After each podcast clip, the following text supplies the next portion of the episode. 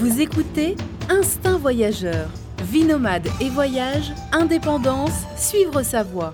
Avec Fabrice Dubesset, plusieurs fois par mois, des conseils, réflexions et interviews pour booster votre vie et oser le monde. Tout de suite, un nouvel épisode avec Fabrice. Bonjour à tous, bienvenue pour ce nouvel épisode euh, du podcast Instinct Voyageur. Aujourd'hui, je suis, euh, je suis avec euh, Anne-Laure Chaureau. Bonjour Anne-Laure. Bonjour Fabrice. Alors aujourd'hui, euh, tu es la fondatrice, euh, ouais, donc comme je l'ai dit, tu es la cofondatrice de makeittravel.com, c'est ça? Tout à fait. Et euh, alors j'aimerais, euh, voilà, j'ai voulu t'interviewer parce que tu es, euh, tu es une passionnée de voyage, tu as, tu as pas mal voyagé et tu t'es lancée voilà, dans la création d'une start-up dans le domaine du voyage. Donc je trouvais, je trou- je trouvais que c'était intéressant de te questionner bah, sur la transition en fait, sur cette transition, voilà comment on passe du voyage, en fait tu, as, comment tu vis ta passion finalement, parce que c'est un peu le but, c'est vivre quelque part de ta passion euh, du voyage à travers euh, une start-up.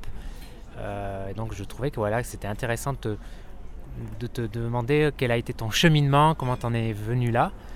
La première question que je te poserais, c'était bah, tout d'abord de présenter Make It Travel. Alors Make It Travel, en fait, c'est un site pour louer ses affaires de voyage entre particuliers. Donc par exemple, tout ce qui est tente, surf, euh, affaires de camping, affaires de randonnée, etc. En gros, tout ce dont vous avez besoin pour voyager partir en vacances.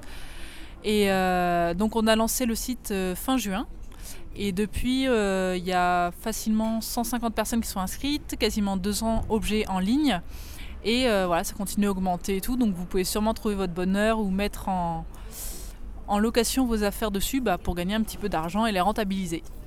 D'accord. Et donc l'inscription est gratuite, il suffit de- d'ouvrir un compte, euh, etc. euh, et tu. Voilà. Oui, tout à fait. L'inscription est gratuite et en fait, euh, pour mettre en ligne ces objets, c'est pareil, c'est gratuit. Et en fait, nous, la manière dont on se rémunère, bah, c'est tout simplement une commission sur les transactions. Donc, une fois que quelqu'un loue un objet à, à une autre personne, bah, on va prendre un pourcentage dessus pour euh, bah, faire vivre le site et euh, la boîte derrière. En tout cas, je trouve que c'est une bonne idée et je trouve que c'est particulièrement intéressant euh, euh, pour, euh, voilà, si tu veux en effet faire un voyage. bah, par exemple, moi, je, suis allé en Islande l'été passé. Je suis parti deux semaines et en fait, j'avais quasiment aucun équipement. Surtout l'Islande, tu vois, c'est des pays, les pays nordiques. voilà, il faut un certain matériel quand même si tu veux faire de la randonnée en autonomie. Tu vois, il faut du bon matos, quoi, une bonne tente, des bonnes chaussures, etc. Et j'avais rien de tout ça en fait. Et euh, donc il a fallu tout acheter. Et c'est vrai que tu vois, j'avais pensé à. voilà, en fait, j'avais tapé comme ça sur Google location, euh, tente. euh. alors je crois que j'avais trouvé des, choses, je me rappelle plus où, mais c'était sur des. Je sais plus. Mais j'a- j'avais pas trouvé mes kits travel. À l'époque, ça n'existait pas. Sinon, je serais passé par ton site, je pense. Parce que c'est vrai que c'est t'économises pas mal en fait. Parce que là, c'est un peu du one. Enfin, je sais pas, je referai des randonnées. Mais pour un voyage un peu spécial comme ça, c'est un peu du one shot et c'est un certain budget en fait de tout acheter. Donc euh, voilà, je trouve vraiment que c'est une bonne idée. Alors là, tu nous as présenté Make It Travel. Donc c'est euh, voilà, une start-up euh, qui vise à aider les voyageurs, servir d'intermédiaire. C'est finalement en fait ce qu'on appelle l'économie collaborative, en fait ça. hein. Tout à fait. En fait, c'est un mix entre voyage, économie collaboratif et aussi un petit côté, on va dire, euh, environnemental, puisque en réutilisant les objets et les affaires, bah, on évite d'en acheter et de produire bah, plus, de, plus de déchets et, et de puiser dans les ressources. Ouais, tout à fait. Donc ça. Et euh, alors comment t'es, tu es venu euh, à Make It Travel Donc tu m'as dit avant, tu as, voyagé, tu étais parti plusieurs mois en Amérique euh, centrale, c'est ça? Alors comment t'es venu l'idée euh, Raconte-nous un peu le cheminement. euh. Alors au tout départ, euh, déjà j'avais toujours voulu créer ma boîte, donc ça c'est il y a très longtemps. Mais j'avais laissé ça de côté, donc j'ai fait des études euh, standards, etc. C'était un rêve d'enfant un peu. D'adolescent, on va dire, plus que d'enfant. Mais ouais, c'est ça. Et euh, après, donc euh, j'ai fait mes études, j'ai un petit peu travaillé, et puis je suis partie en voyage. Parce que voilà, j'ai commencé à adorer le voyage, j'avais envie d'explorer la planète, parce que je trouve ça super beau. Je suis partie en sac à dos trois mois et demi, donc au Mexique, Belize et États-Unis. Et en revenant de ce voyage, en fait, euh, je me suis dit, bah, j'ai pas de boulot, j'ai pas acheté d'appartement quoi, donc j'ai pas de contraintes financières. Je pouvais revenir temporairement chez mes parents. Je me suis dit, c'est le moment de lancer ma boîte. Donc j'ai commencé à, à prendre quelques le- leçons d'entrepreneuriat parce que j'y connaissais absolument rien. Et euh, au départ, j'avais une autre idée qui n'était pas du tout dans le secteur du voyage. Et puis, au fur et à mesure, en fait, cette autre idée s'est un peu effritée et me plaisait moins qu'avant. Et quelqu'un m'a conseillé, la personne m'a dit, mais puisque tu adores le voyage, pourquoi tu créerais pas une boîte là-dedans et je me suis dit, ah bah c'est vrai que j'adore le voyage, j'aurais envie, enfin, j'ai envie d'apporter de la valeur à, ce monde. Et donc euh, j'ai commencé à réfléchir à ça. Et puis un jour, j'étais en train de penser à mes affaires que j'avais euh, achetées avant de partir, parce que j'ai dû tout acheter neuf, mon sac à dos, mes guides touristiques, etc. Et euh, je me suis dit, mais tiens, toutes ces affaires-là que, que j'avais achetées, qui m'ont coûté une blinde, et qui maintenant dorment dans mon placard, euh, bah, je pourrais très bien les rentabiliser en les louant à d'autres personnes. Et là, je me suis dit, bah voilà, ça y est, je l'ai mon idée de boîte. Et donc, j'ai commencé à travailler euh, sur cette idée pendant plusieurs mois. Et euh, après, j'ai rencontré Clément. Clément Esso du blog Out of Borders, pour ceux qui connaissent, qui est un blog exactement, qui est mon associé, cofondateur maintenant. Et donc, il a adoré l'idée. Et moi, je recherchais quelqu'un avec ses compétences, donc c'est-à-dire un développeur qui sache, enfin, un développeur qui voyage et qui adore le voyage, pour garder cet esprit vraiment euh, voyage chez Mickey Travel. Et donc, euh, bah, on s'est lancé tous les deux dans l'aventure, donc c'était en janvier dernier. Et depuis, bah, on est, euh, depuis plusieurs mois, on est à, temps plein dessus. Et donc, donc voilà, on est à fond et on essaie de faire grandir Mickey Travel tous les jours. C'est ce qu'on appelle une start-up.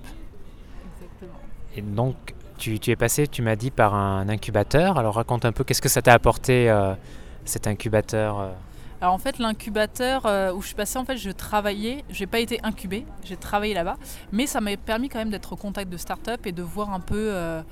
Euh, euh, bah, elle, les, les, erreurs et les bonnes idées qu'elle mettait en place pour bah, apprendre des choses pour Make It Travel. Quoi. Donc même si j'ai pas été incubée, c'était quand même une bonne expérience pour voir un peu euh, les choses à, faire et à ne pas faire, même si évidemment je ne connais pas tout et que euh, on continue d'expérimenter et voir ce qui marche pour nous. Mhm. Mais c'était quand même une bonne expérience. Et tu viens de un peu de ce domaine-là? Enfin, je veux dire, tu as fait, je me souviens plus, tu as fait une école de commerce avant? Enfin, non, pas du tout. Non, j'ai fait une école d'ingénieur en gestion de production industrielle. Bon, ça n'a rien à voir. Mais en fait, quand j'ai pris les cours d'entrepreneuriat, j'ai fait The Family, pour ceux qui connaissent, qui est en fait un programme bah, justement pour apprendre à créer une start-up, euh, avoir tout cet état d'esprit, euh, savoir ce qu'il faut faire, pas faire. Bon, même si c'est pas une liste détaillée de ça faut pas faire, ça faut faire, mais c'est un peu tout ce, mindset comme on appelle. Mhm. Et donc, euh, en fait, c'est quand je suis revenue de mon voyage où j'ai vraiment commencé à me plonger dans l'entrepreneuriat et à côtoyer ce monde entrepreneurial aussi et à créer ma boîte. Mmh, parce que tu n'avais pas du tout euh, cette culture de l'entrepreneuriat vraiment avant, enfin ta famille, je sais pas, tes amis. Euh. Non, ouais, absolument. Euh, tous les gens qui étaient autour de moi, que ce soit famille, amis, bah, en fait, ils avaient des jobs. Tous fonctionnaires. Presque non. Mais ils avaient tous des jobs standards, enfin ils étaient salariés quoi. Personne n'avait créé sa boîte ou n'avait tenté de créer un petit business, que ce soit sur internet ou autre. Donc j'étais vraiment un peu entre guillemets perdu. Et euh, c'est pour ça que je n'ai pas commencé avant d'ailleurs, parce que je ne savais absolument pas comment faire. Et ils, ont, ils t'ont soutenu euh, quand tu leur as parlé de ton projet euh, Qu'est-ce qui, voilà, Est-ce que tu as eu leur soutien? Alors mes parents, oui, parce que ça faisait déjà un moment que je leur disais que je voulais créer ma boîte, donc ils étaient déjà préparés. Après tout ce qui est amis, grands-parents et voilà les, les, liens un peu plus loin entre guillemets, bah, eux au début ils étaient surpris parce que forcément comme ils ne sont pas du, tout dans ce dans cet état d'esprit et cette vision de la vie, mmh. euh, pour eux c'était risqué de créer sa boîte. Ils étaient beaucoup plus dans le euh, schéma normal de euh, bah, faut faire des études, faut avoir voilà, faut avoir un job, puis après tu achètes une maison, puis tu te maries, puis tu as des enfants, blablabla. Ce qui n'était pas du tout mon cas. Donc forcément, ça les a un peu surpris. Mais de toute façon, moi j'étais convaincue de ce que je voulais faire et je sais que c'est ça qui me plaît. Donc même si eux ne me supportaient pas forcément, c'était pas grave parce que du, au moins j'avais mes parents qui eux m'aidaient et me supportaient dans cette voie-là. Quoi. Donc, tu as la preuve qu'on peut voilà, se lancer euh, dans l'entrepreneuriat sans avoir euh, forcément un background derrière. Parce qu'on a un peu l'image, euh, je pense que c'est peut-être un peu cliché, que beaucoup de fondateurs de start-up viennent d'une école de commerce, etc. Ils enchaînent tout de suite après. Enfin, il y en a beaucoup, j'imagine, qui sont dans ce cas-là. Mais il y a aussi des personnes qui ne viennent pas du tout de, ce domaine-là. Tout à fait. Bah, D'ailleurs, euh, même si c'est vrai que quand on fait une école de commerce, en général, on se dit bah, c'est pour créer sa boîte.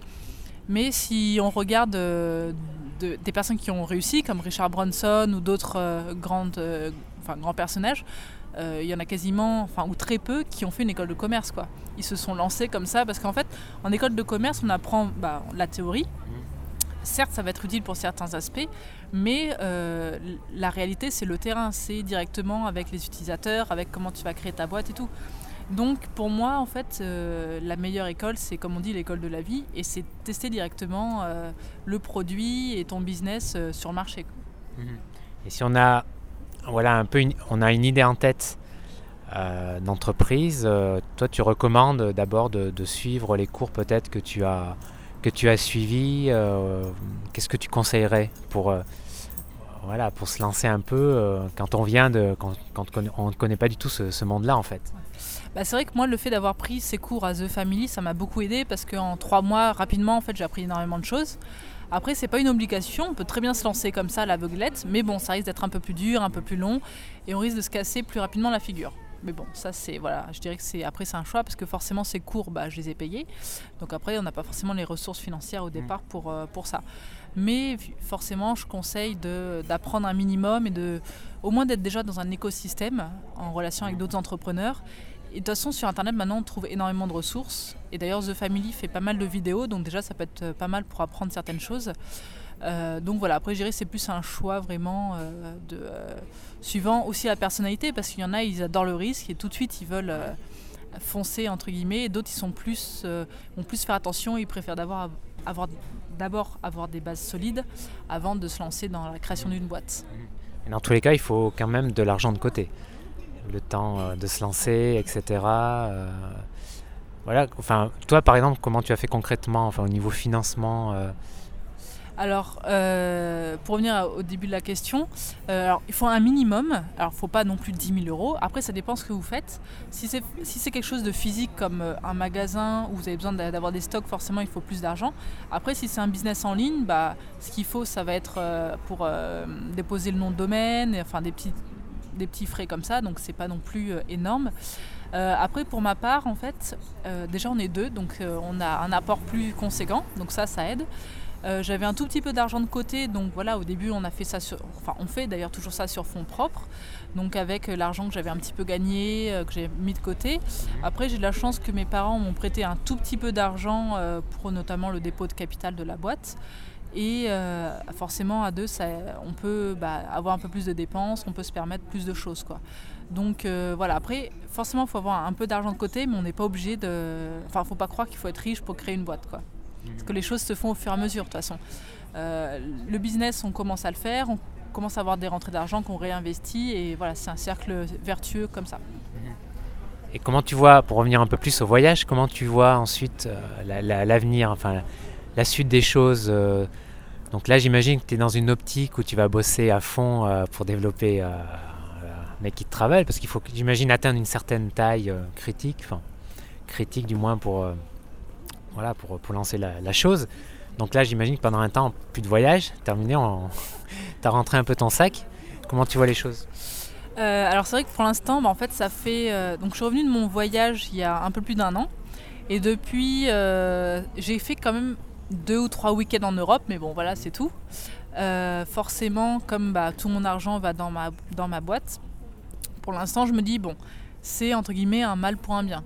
C'est-à-dire que pour l'instant, je travaille à fond sur ma boîte pour la développer, pour qu'on puisse gagner de l'argent. Et après, je pourrais me faire plaisir un maximum parce que mon but aussi, c'est d'être digital nomade, c'est-à-dire de voyager et de travailler en même temps.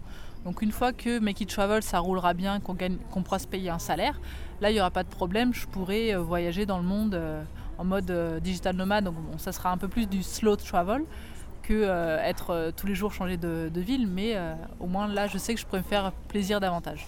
Ouais, donc ça ne te fait pas du tout peur, bien sûr, de, travailler ensuite à distance euh, avec ton associé sur la boîte? Ah non, pas du tout. D'ailleurs, c'est comme... C'est le but, quoi. Ouais, exactement. C'est comme ça qu'on veut gérer la boîte. Dès le départ, on s'est dit, on veut vraiment euh, créer une boîte en mode remote, comme ça s'appelle, comme il y a déjà des boîtes américaines qui le font.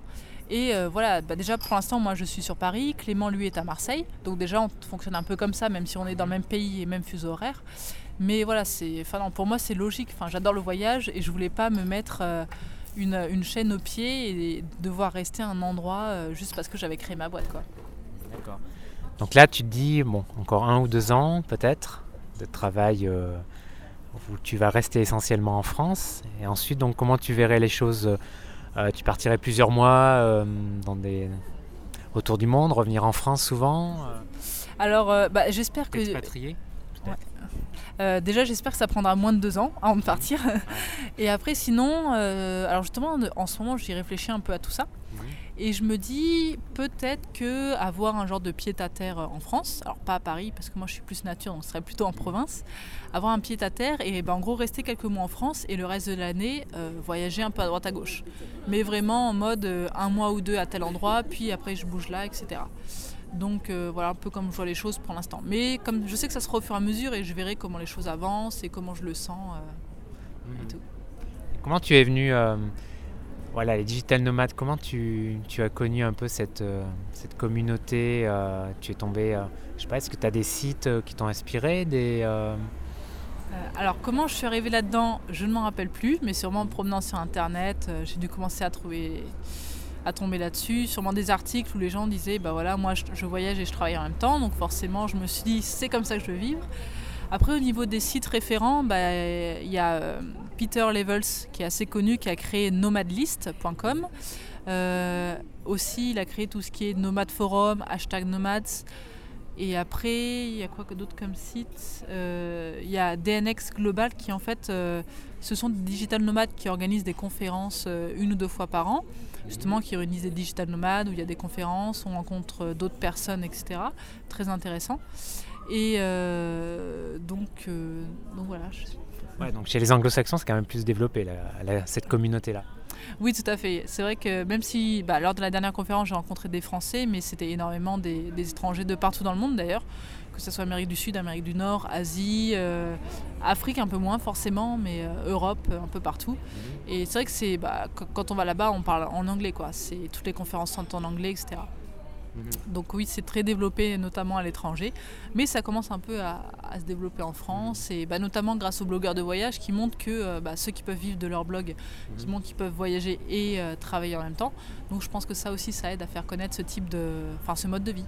Ouais, tu en as donc rencontré pas mal qui avaient une start-up dans le, dans le voyage, ou pas forcément dans le voyage d'ailleurs en fait. Mais euh, tu en as rencontré pas mal qui avaient vraiment un modèle, enfin ce qu'on appelle une entreprise plus euh, classique. Oui, il y en a qui avaient des entreprises plus, plus classiques, euh, où c'est un site internet, où c'est des choses comme ça.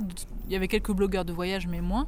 Et il y avait aussi des, des startups vraiment en mode remote, comme Buffer. Il y avait aussi Fastbill, enfin d'autres sites, pas forcément très connus en France, mais connus à l'international. D'accord. Comment ça se passe? Tu as beaucoup d'interactions avec les, ceux qui travaillent dans le domaine euh, Internet, les indépendants. Euh, quand tu es sur Paris, tu vois passer un réseau euh, actif, solidaire bah, ça dépend en fait. bah, grâce aux sites comme Meetup ou même les groupes Facebook, etc., ça permet un, bah, un peu de connaître justement tous ces événements. Mais après, enfin, personnellement, je suis pas forcément dans ce genre de, de groupe. Euh, j'ai pas remarqué forcément qu'il y avait des groupes là-dedans. C'est plus un peu j'y vais comme ça, euh, si le sujet m'intéresse, si j'ai envie de rencontrer des gens dans ce monde-là. Mhm. Euh, mais c'est un peu entre guillemets du one shot de temps en temps quoi.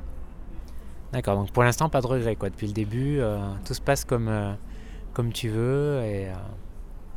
Bah oui, enfin après je savais pas trop à quoi m'attendre, que ce soit pour mhm. Make It Travel ou la vie digital nomade, etc. Donc voilà, je, je dirais pas que je vis au jour le jour, mais les choses avancent et puis je vois comment ça se passe. Et pour l'instant, bah oui, tout se passe bien et, c'est parfait. D'accord. Bah, écoute, merci Anne-Laure euh, pour répondre à cette petite question. Euh, voilà, ben, j'invite les lecteurs, euh, voilà, si vous avez un besoin de matériel, vous savez sur quel site aller. C'est, vous ferez des économies. Comme ça, vous aurez plus d'argent pour voyager plus longtemps. C'est un peu le principe hein, de ce genre de site, comme, euh, comme beaucoup d'autres dans l'économie dans collaborative axée sur le voyage. Euh, et Dieu sait qu'ils fleurissent pas mal euh, ces derniers temps. Il y en a, il y en a vraiment sur plein, sur plein de choses. je suis sûr qu'il y a encore d'autres, d'autres possibilités à faire, d'autres possibilités dans ce domaine. Et ben, quant à moi, ben, je te souhaite bon courage pour développer développer mes kits travel et euh, bah, surtout que fait ça se développe rapidement pour que tu puisses euh, voyager euh, rapidement en fait. Ouais. Bah, merci Fabrice, j'espère que tu utiliseras très souvent le site et bah, les lecteurs aussi évidemment et bah, n'hésitez pas si vous passez sur le site et que soit vous peut-être que vous pouvez ne pas trouver ce que vous cherchez parce qu'il n'y a pas pour l'instant. Bah, envoyez-nous un petit mail pour dire voilà, je recherche ça. Et puis on essaiera de, voir s'il y a des gens autour de nous qui n'ont pas encore mis justement ce matériel et qui, bah, qui pourraient justement gagner un peu d'argent et puis vous, vous rendre service. Voilà, très bien. Bah, merci bien et puis à bientôt. Merci, merci Fabrice, à toi aussi. Merci d'avoir suivi euh, ce nouvel épisode du podcast. Euh, alors c'était un épisode que j'avais enregistré en août. Et euh, là, au moment où je vous parle, je suis, suis en Zambie. En Zambie, et voilà, nous sommes fin septembre. Et ça fait quelques jours que je suis, que j'ai débuté ce voyage en Zambie, qui est absolument génial pour l'instant. voilà, c'était un, de mes, rêves de voir de voir la, faune sauvage de l'Afrique, les parcs nationaux, les safaris, etc. Et pour l'instant, euh, ça tient vraiment toutes ces, toutes ces promesses. Euh, c'est même mieux que je pensais. Euh, pour tout vous dire, hier par exemple, lors de mon premier safari, on est revenu de nuit et figurez-vous qu'on a, a pu observer un, léopard qui était en train de manger sa proie sur la branche d'un arbre. Voilà, ça c'est une scène hyper rare, même mon guide, il n'avait jamais vu ça. Et voilà, les léopards sont, sont assez discrets, donc c'était vraiment assez magique. Surtout qu'il y avait euh, en bas de l'arbre euh, deux, trois hyènes qui, qui étaient assez dépitées euh, et, voilà, et assez frustrées de, de, ne pas pouvoir récupérer quelques miettes, quelques miettes du festin. Voilà, c'est souvent un peu la guéguerre d'ailleurs entre les hyènes, les léopards et les léopards et les lions. Voilà, enfin bref, c'est absolument fantastique. Là, je suis dans une lodge, là, au bord d'un fleuve, vraiment fantastique. Bref, je vous en dis pas plus. De toute manière, j'aurai l'occasion d'en reparler euh, sur le blog. Donc, euh, en temps voulu, voilà. Voilà, voilà. Euh, eh bien, je vous laisse. passer, passer une, bonne, une bonne journée ou une bonne soirée. Et puis, on se retrouve dans deux semaines pour un nouvel épisode. Et d'ici là, gardez l'instant voyageur. Ciao